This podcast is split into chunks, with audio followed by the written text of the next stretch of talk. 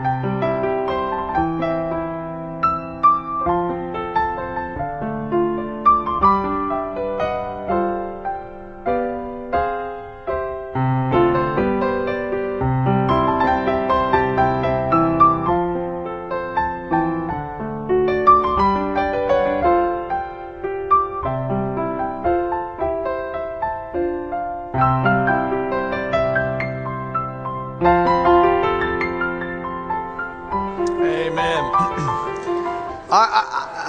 Just have to find out does anybody here like fruitcake? Wow. Sign of the end times. That's great. I'm just kind of surprised at that. But there are traditions and then there are traditions. Carolyn and I, when our kids were young, uh, when they were toddlers and certainly through grade school, after the Christmas Eve services, we'd go home and they could open one present and we always would do the Christmas story. And I forget which one of our little darlings said, Dad, are you going to ruin Christmas again this year by explaining it? well, I'm going to do that this morning. I was reading a list of the greatest cities this last week in uh, studying to raise a child in America. Uh, Men's Magazine has one. Go figure that. There's uh, there's Forbes has one. Others. By the way, as you compile them together, uh, I found out Los Angeles comes in number 68 out of 100 of a place to raise a child. But why would God pick Nazareth?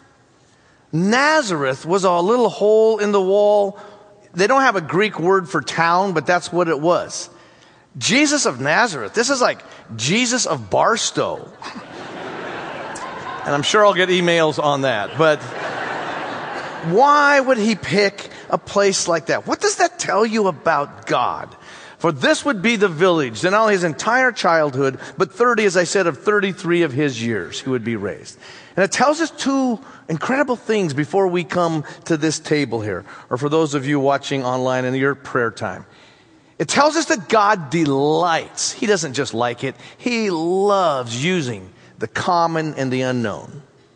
God's not looking for the super studs and the super special. God loves using a common unknown village like Nazareth. And second of all, God not only uses the common for an uncommon way, that's in our weaknesses that the secret of your and my life is found, not in our strengths. Because it's in our weaknesses that we finally give God an open opportunity for Him to move. And nothing explains that more than getting ready to come to this table. Well, when you say Nazareth, you know, in the story of the visible image of the invisible God, incarnation, incarnate. Carne, the Latin word for meat, chili con carne, meat with beans. This is God con carne. This is God with flesh, this radical concept. As this with a uh, rabbi friend, great brother, uh, friend, I don't call him a brother in that sense, uh, that loves definitely what he does and believes. And I asked him, is the biggest problem for you the Trinity? He said, not at all. It's the incarnation. The idea that God could put on flesh. And he does this in this miracle in the birth of Jesus. And he chooses to do it in Nazareth. Well, what about Nazareth? Well, we have our traveling shepherds to show us all these different cities. So watch this. The rowers on the go, traveling to and fro, going with the flow. Hello. Trudge you through the snow, wherever the wind will blow. Leave your every show, never stops home. It's Henry, Who's his favorite bro? you're in the know with the shepherds. Good morning, Jezreel Valley. I am Samuel. And I'm Henry. And together we're Henuel. no, we're not. We're Samri. So let's talk about it. Have you heard about Caesar Augustus's new decree? He's going to take a census of the entire Roman Empire. Well, they better not take my census. I'm using all five of mine. Right. So this census means that many families are going to need to leave their current homes and go back to their places of origin. And we caught up with one such family who's on their way from Nazareth. So please welcome Joseph and his fiancee, the Virgin Mary. Oh, wow. Hi. Hello. Wow. Does virgin mean something different in Nazareth? Uh, welcome to the show. Thank you. Thanks so much for having us. It's an honor to be here. Hey, you know, um, Virgin, uh, Mary, uh, the question on everyone's mind here obviously is what's there to do in Nazareth? This is one tiny burg. We do have a synagogue. Yeah, which is a major accomplishment, considering old Kfar HaHoresh had that cult center up the road. Well, they find like the remains of 65 skeletons with decorated skulls. Do not go there asking for a cup of sugar. That's something we've tried to put behind us. But still, people love to say, can anything good come from Nazareth? Joke's on them.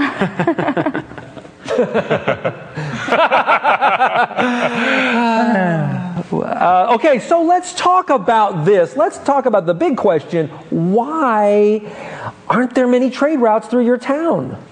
Well, we do sit 1,300 feet above sea level. We're practically inaccessible. Tell me about it. 1,600 foot limestone cliffs. Good morning, Nazareth. We can't even get to you. However, it is a lovely view. I think it's one of the most beautiful places in all of Galilee. But you might as well put signs all around the city say, don't even visit here unless you're a goat. Speaking of visitors, I'd love to talk about how I was visited by angels. That does sound interesting, and I'd love to do that. But first, we need to take a little break and look at the weather, right, Henry? Oh, right you are. Well, it uh, looks like rain. That's it? Well, what do you expect? Between October and April, it's our rainy season. That's true. Nazareth gets about 25 inches of rain per year. Which is great for farming, not so good for carpentry. Which is what I was doing when an angel appeared to me and said, Fascinating. And speaking of miracles, have to ask how are you two going to survive a road trip on a donkey? We have faith we'll be protected. Well, good luck, you two kids. I'm being told we're out of time, so we'll be back at 5 with a special report on herding, guaranteed to bring your sheep closer. For Good Morning Nazareth, it's Hanuel. No, it's not. Yes, it is. No, it's not. I like That's a nonsense word. No. I don't like it. I like it. I'll talk to you later. Amen, amen.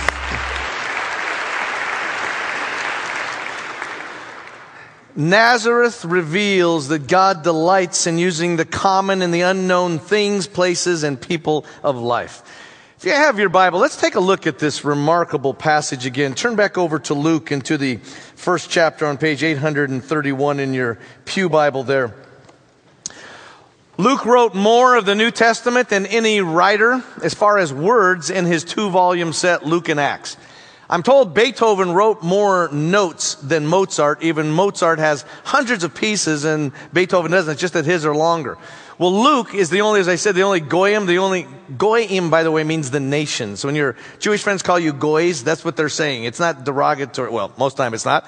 But it's a sense of being, I saw a girl the other day with a, had a t-shirt. It was great. It said goy toy on it. But as, but as God continues to guide and to lead, Luke is the one who stands up and he writes a different kind of a gospel. He's a Greek, so he writes a gospel that is more readable for a lot of us. William Barclay, the great uh, Scottish theologian, one time someone asked him if he would recommend a book on the life of Jesus. He said, Have you read the one written by Luke?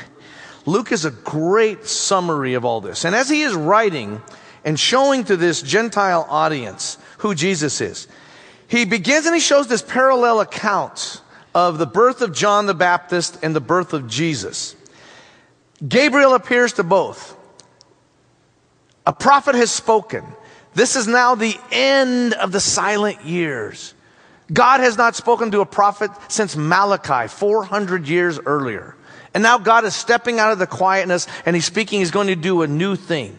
And he sends to, first of all, to Zechariah, who is the high priest. And then he comes to Mary in verse 26. In the sixth month, that is of Elizabeth, the cousin's pregnancy, the angel Gabriel was sent by God to a town in Galilee called Nazareth, to a virgin engaged to a man whose name was Joseph, of the house of David. The virgin's name was Mary. And he came to her and said, Greetings, favored one, the Lord is with you. Now, Mary is by far the most famous female who's ever lived on this planet.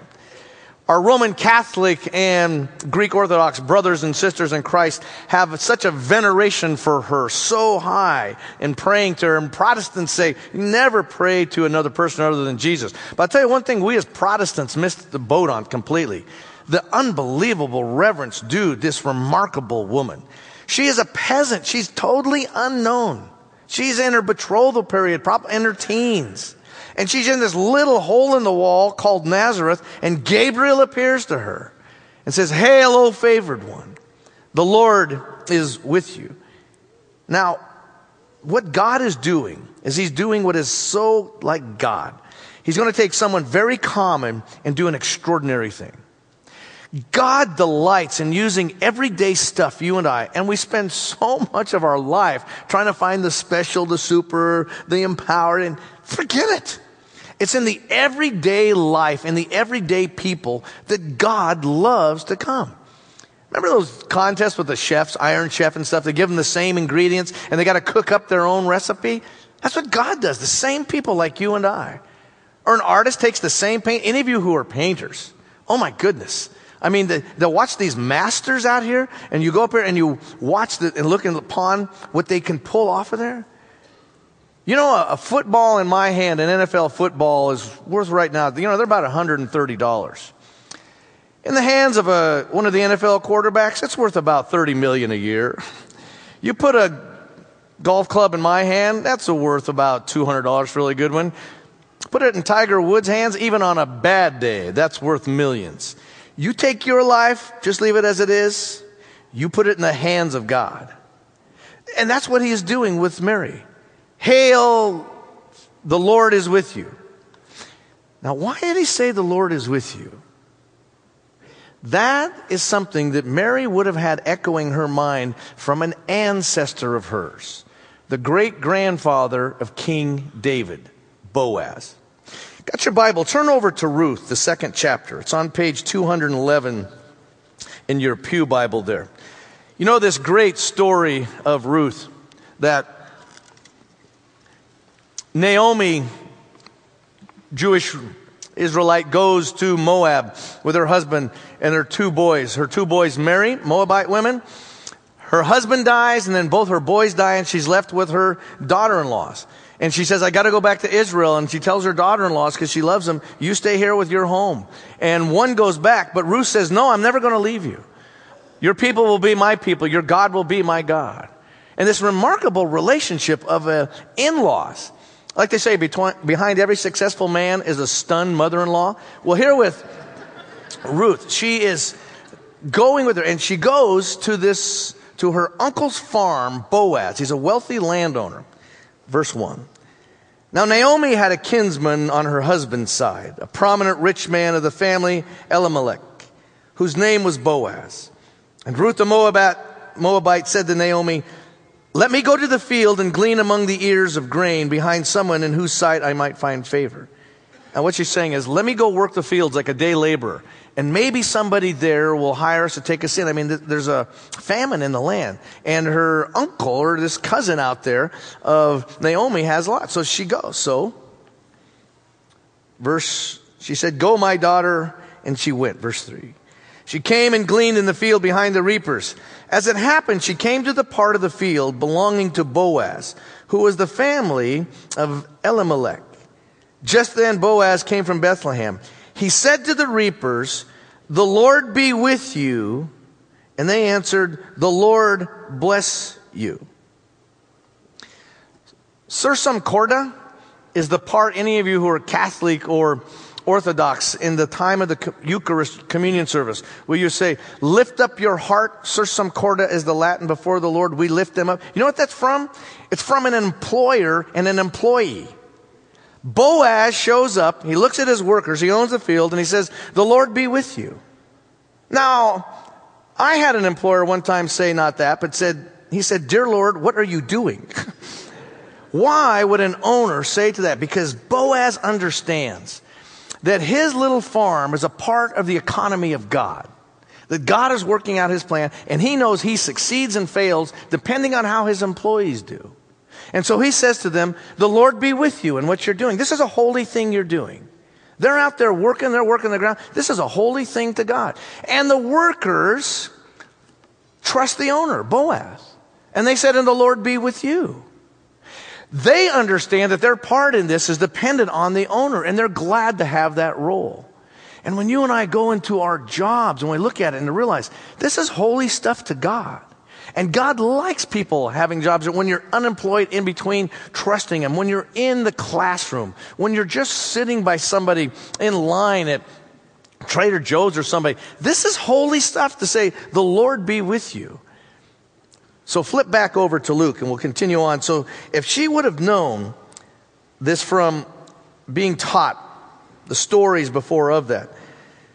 By the way, one of God using the uncommon, one of the, I was reading the remarkable things of Apollo 13 were the engineers back in Houston, when Apollo 13 got in trouble, they created from what was on board that capsule between the earth and the moon, a complete air filtration system from the parts that were just stuck on that capsule. The incredible thing is, how could they do that off of that with a slide rule? And what God is doing here is He's using this common Jewish girl. But she was perplexed by his words and pondered at what greeting this might be. The angel said to her, Do not be afraid, Mary, for you have found favor with God. And now you will conceive, conceive in your womb and bear a son, and he will, his name will be Jesus. I'll bet you, I wonder what it's like to hear an angel, but I'll bet you right here Gabriel's voice tone changed. Because he's going to now prophesy what the holy God has sent him to say. He will be great and he will be called the Son of the Most High. And the Lord God will give to him the throne of his ancestor David. He will reign over the house of Jacob forever, and of his kingdom there will be no end. Now, notice I'm 29. Mary was perplexed.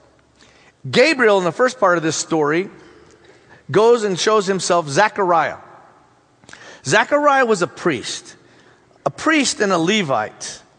And in your lifetime as a priest, not every priest ever got to give incense in the holies. That may because there were so many of them and it was lotted out. There was a morning sacrifice and an evening. And maybe in your lifetime you might one time get the lot where you could come in here. It'd be the highest moment of a pastor of a priest's life. And he's in the holies and he's offering incense on behalf of Israel. And Gabriel appears standing at the right, which is the presence of God. And Zechariah is flipped out and the people outside are waiting for him to come out. And he says, You're going to have a child. And Zachariah says what every guy says who's older. Have you seen how old my wife is? and Zachariah goes, or Gabriel says to Zachariah, You backtalk me? I am Gabriel. So what? Since you can't handle your mouth, your lips are going to be shut until that child is born. And he can't speak until the child is born. Zachariah doubted. This is the strength of Mary. She doesn't doubt, but she's kind of weirded out by this whole thing. But her faith is unbelievable. He says, You will have a child. And then she goes, You know, I'm not really dating around a lot. Um, verse 34 Mary said to the angel, How can this be since I am a virgin? The angel said to her, The Holy Spirit will come upon you, and the power of the Most High will overshadow you. Therefore, the child to be born will be holy. He will be called the Son of God. The power of the Most High in the Greek is episkizo.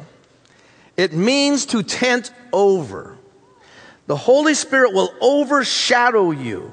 Sometimes it's used when a king came and took control of something because his presence so filled the room. He episkizomai. He came and overshadowed them. When is the last time you said to a friend, or do we ever say to our kids, we say, yes, be humble, be nice. When they go to school, when's the last time you said, go forth and be overshadowed? That's a bad word to us as Americans. Because it sounds like we're being overshadowed by others. Because that's exactly what it means. It means like we've lost our limelight. We've lost our specialness. Other people are getting the attention.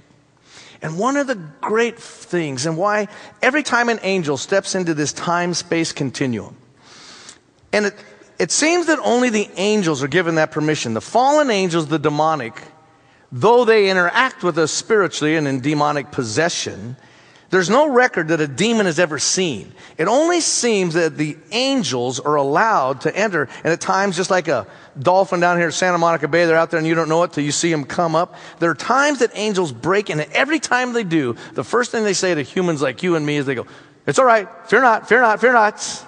Chill out. If, I tell you, if an angel, one angel appeared right here, we'd all be on the floor sucking slate, and I would be leading that move because the power that they have. But this is Gabriel himself. And Mary isn't afraid of him. This is the power of this lady. But she says, How will this be? And he says, The Lord will overshadow you. It's a reference in the Old Testament when the Spirit of God came upon, like Jephthah the prophet, or the Spirit comes upon Elijah, and that's how Elijah has the power to do what he does. The Spirit, it says, of God, Ruach Elohim, comes upon Samson. Samson is an average guy. He's always painted by the medieval, all these muscles. He might have been, a, looked like Pee Wee Herman. Who knows? But it's when the Spirit of God comes upon him, he becomes super strong. The Spirit of God will come upon you, overshadow you, Mary. You're going to give your DNA, your egg, and God's going to do the rest. It's the same word Jesus says to the disciples after the resurrection. You wait in Jerusalem, and the Holy Spirit, you will receive power from episkizomai when it overshadows you. Therefore, the child is holy because you and I had nothing to do with it. And one of the great secrets of life, my brothers and sisters, is for us to be able to realize the things that we are afraid of is to bring them to the Lord. You know, this time of year, people are in such bad moods. They're all tired, you know, and they're stressed out. If you don't think this is an angry culture, the age of rage, you go shopping this afternoon down in the mall. You get out here on the 405 and watch. I mean, people are, but you know what you and I really live in? Not the age of rage, the age of fear. We are terrified. And fear is a specific thing. And when something happens and it comes to your brain, you have a two track process. One sends it to your lower brain, to the amygdala and the hippocampus, and that the fight or flight mechanism. And you start pouring adrenaline. The other goes to your conscious at the same time, trying to decide how are you going to manage this. It's not wrong to feel an emotion. That's not good or bad. It's what we do with it. And you and I, when fear comes to us, the first thing it does, it freezes you. Your conscious brain does that so you can figure out what to do. But when it's fear at its most, then settles down to anxiety. And anxiety is this general angst. And oh my goodness, we're afraid of the economy. We're afraid of our retirements. We're afraid of our bodies, of getting cancer, being sick. We're afraid of death. But Americans are really afraid of one thing in particular. We're afraid no one will ever know we're here that we'll have lived our life and time will close it. They'll put dirt on our grave and nobody will ever know that we were here. This is exactly what Gabriel is addressing when he says to Mary, The Most High will overshadow you. And her response is, No, let me show myself. Huh? She says in great service, The Lord's handmaid I am. There's a difference between service and being a servant. I love uh, to go down and to serve at uh, Union Rescue, you know, mission, LA mission and stuff. I think we all do this time of year. Go down to our men and women. They just have had a. Some of them are psychotic. Some of them are addicts. We're struggling with that. But a lot of them are just men and women that life has just sucker punched them and they're out and they help out. But you know what's fun is to watch the people that come down and serve, particularly the wealthy. Because once a year we like to go down, and there's nothing the matter with this. I guess I shouldn't mock it too much. Is to go down and to go out and to help out. That's good. But what's interesting is you can't believe how fast it is to take those aprons off and get back into your Porsche and drive home. It's one thing to give service. It's another thing to be a servant. A servant is where you have no rights. You do whatever the master wants whenever he wants it. He says, You do it. You go, okay, I've done that. I'm done now. No, you're not. Do it again. And what's Mary's great power is that she has this ability to say, Let it be done to me as you desire. And it's out of Nazareth that she's going to go. The angel of the Lord will say she wants to go back to Bethlehem after Egypt because that's where the birth is, the house of David. Bethlehem, house of bread, and they don't go there. The angel says, Go to Nazareth, back home to Nazareth, and it's in Nazareth that you will raise. And what do they think about Nazareth? Turn with me, last passage over to John, the first chapter, page 863 in your Pew Bible. The God delights not only of using it at the beginning, but all along. The unknown. By the way, when you have a fear, admit it, submit it, and commit it. You admit it when you're afraid. and, and it's amazing how much we're afraid we are to admit what we're afraid of. We're really afraid to admit our fears because they sound so juvenile and so much of the flesh. Well, admit the fear you've got. And then submit it to the Lord. Say, Lord, here. And then commit your faith into it. Rejoice in the Lord always. You know, the rabbis had a saying at this time that the Lord is not far off. That's where God shocks him and he says, Oh, yeah? Emmanuel. Not only am I not far off, I am with you. Jesus here has called two of his disciples in this great event in verse 43.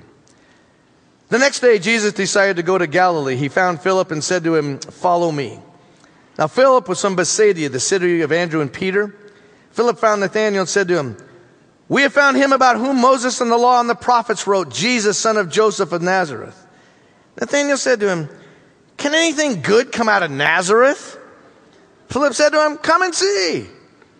When Jesus saw Nathanael coming toward him, he said of him, Here is truly an Israelite in whom there is no deceit.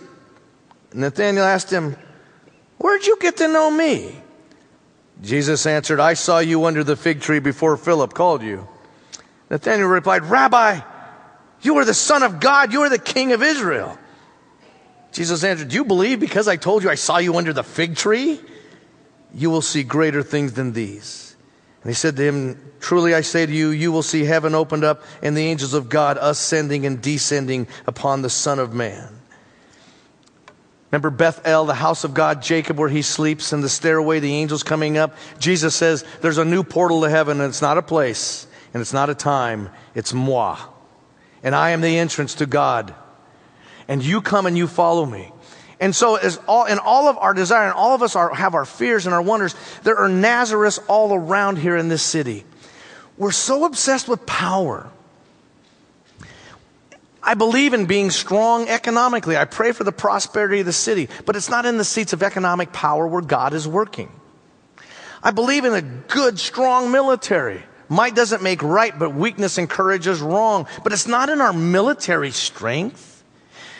I believe in having smart political people, leaders that know how to work together, and there are two of them out there. Pray for them. But the power seats up here in the city is not where it's at, though God bless that. You know where God is working? He's working down with the night crew at the In N Out Burger. God is working in that little school in South Central. God is working in that flower shop down in the flower district afterward. God loves doing this. God is working with these common people that you and I. Can anything good come out of Nazareth? Can anything good come out of that family? I say that every time they sit around the table with me, you know? Can anything good come out of that job? Can anything good come out of this situation? God says, Are you willing to let me overshadow it? Willing to let me get the microphone on this? You ready to give that airtime to me? Let me see what I can do with that. But most of us in our flesh want to hold on and say, No, I don't trust you. That's too frightening, rather than saying, Yes, Lord, take that. And that's Mary's strength. And as we go out and serve, not to be seen, and we're not here to promote Bel Air Presbyterian Church. Lord, have mercy on us if we are. I'm not here to put Bel Air down. We need to let people know what we're doing, but we're not here to promote us. We're here to promote Jesus Christ. Amen? And there's a lot of great churches out there, and we're here to work together that His name is promoted. And when you and I find it is that as even as Boaz can say to our jobs, the Lord be with you.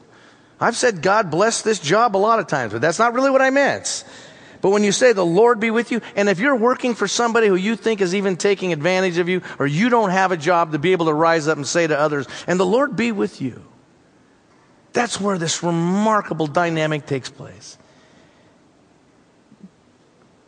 I will, Paul said, boast of what? The Rabbi Saul of Tarsus had a V8 under the hood, if anybody did. That man was brilliant. We know he speaks at least five languages. He was hand taught, groomed by Gamaliel for the number one spot in the corporation. He has extradition power at, the age of 29 that the king doesn't have to go to another country and arrest Christians.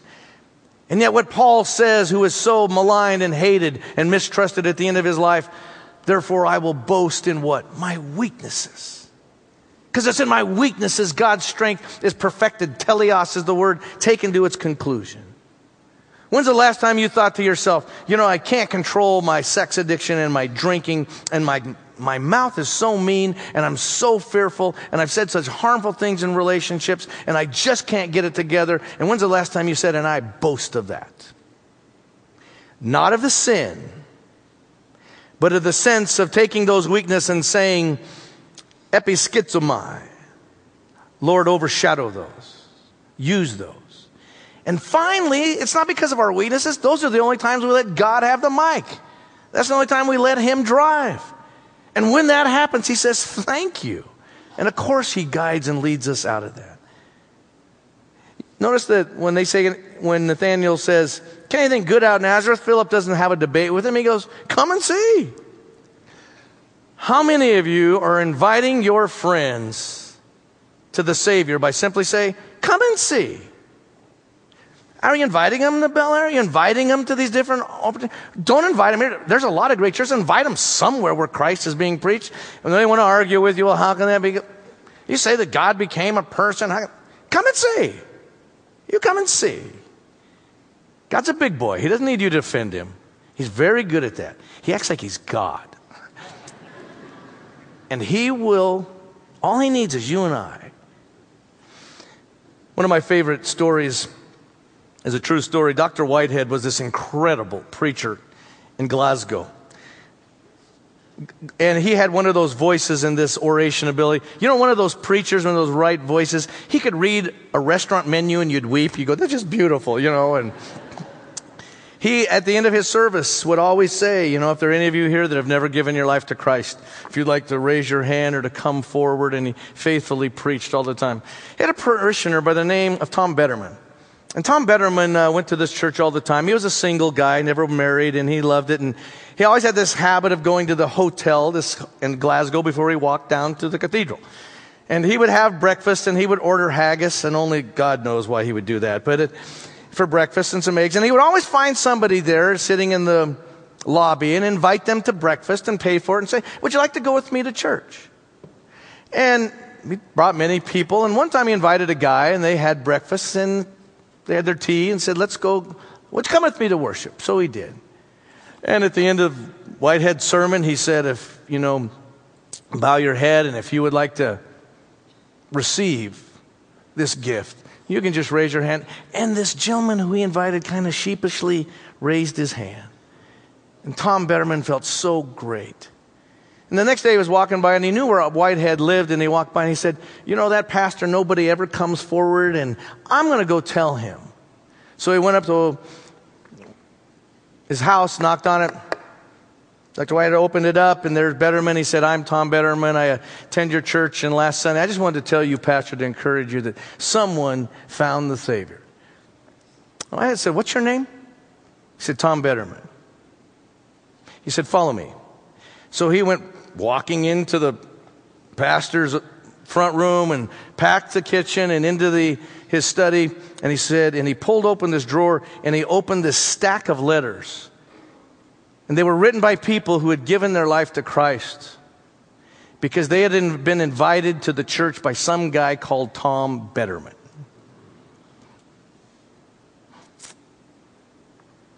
Which is more impressive? The preacher or the inviter? Both. The Lord be with you, and the Lord with you as well. I don't know what God is doing in your life, and I'm not against spectacular things, and I'm not against strength and skills and giftedness. Those are wonderful things. But you know, in those nooks and crannies of your life, that common everyday people and the common everyday stuff you deal with, have you stopped to say, God, overshadow this?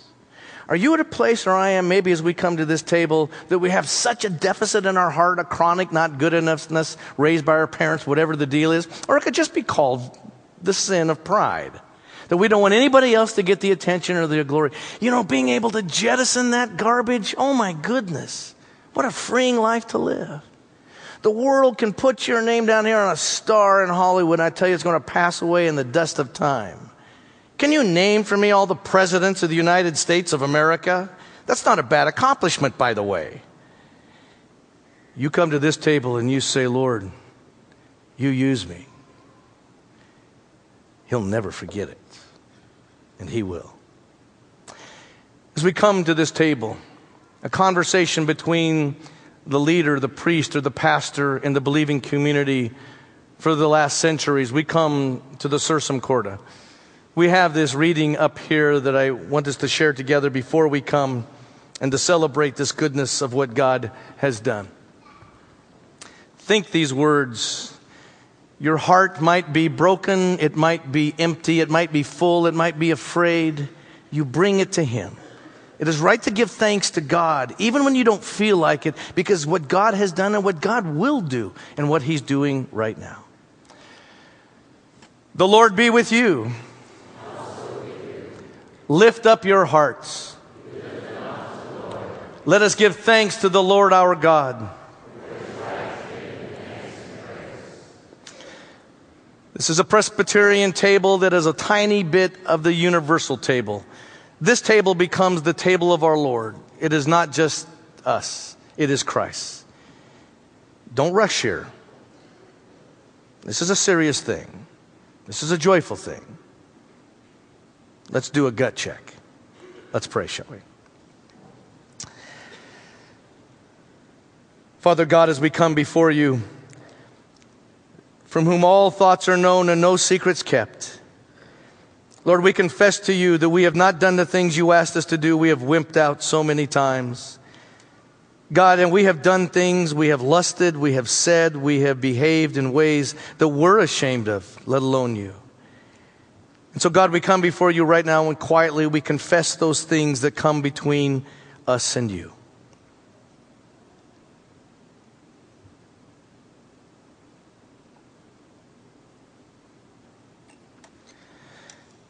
Praise you, Almighty, Holy One of Israel, God and Father of our Lord Jesus Christ, at the moment we confess to you, on the basis of what you have done by the blood of your Son on that cross, that sacrifice, his resurrection, ascension, his coming back, and the Spirit right here, right now, that we are forgiven forever. And so, Lord, I pray now that you would come and set aside these elements from a common to a holy use and seal your people to your heart. Lamb of God who takes away the sin of the world, have mercy upon us. Lamb of God who takes away the sin of our lives, grant us your shalom, your peace. In your name we pray. Amen. On the night that Jesus was betrayed, he took bread. And when he had given thanks, he broke it. And he said, This is my body, which I am giving for you. When you eat this, remember me. And after dinner, he took the cup. And he said, This cup is the new agreement, the new covenant in my blood that I am going to pour out for the removal of your sin. When you drink this, remember me. These are the gifts of God given for the people of God. At this time, if our elders and our servers would come forward to receive their elements, if you are visiting and you are new to the Christian faith and you would like to follow Christ, you are so urged to do this, to come and to give your life to Christ. How we do this is by intinction. Some of you have called this Eucharist, meaning giving thanks for what Christ has done. Some communion, meaning our oneness with the Lord and each other. Others, the Lord's Supper, the last thing that Christ did before his passion. But we dip the bread in the cup, and as we crush the bread in our teeth, we will not be crushed for our sin, though we should be, because Christ took that place for us. And it's from the miracle of biology that literally the fruit of this vine becomes a part of our body. So we ask Christ to come and take over our life and renew us more into his image. Anytime you are ready, as you are in line, pray for the people in front of you, pray for the people behind you. Come and renew your covenant with Christ.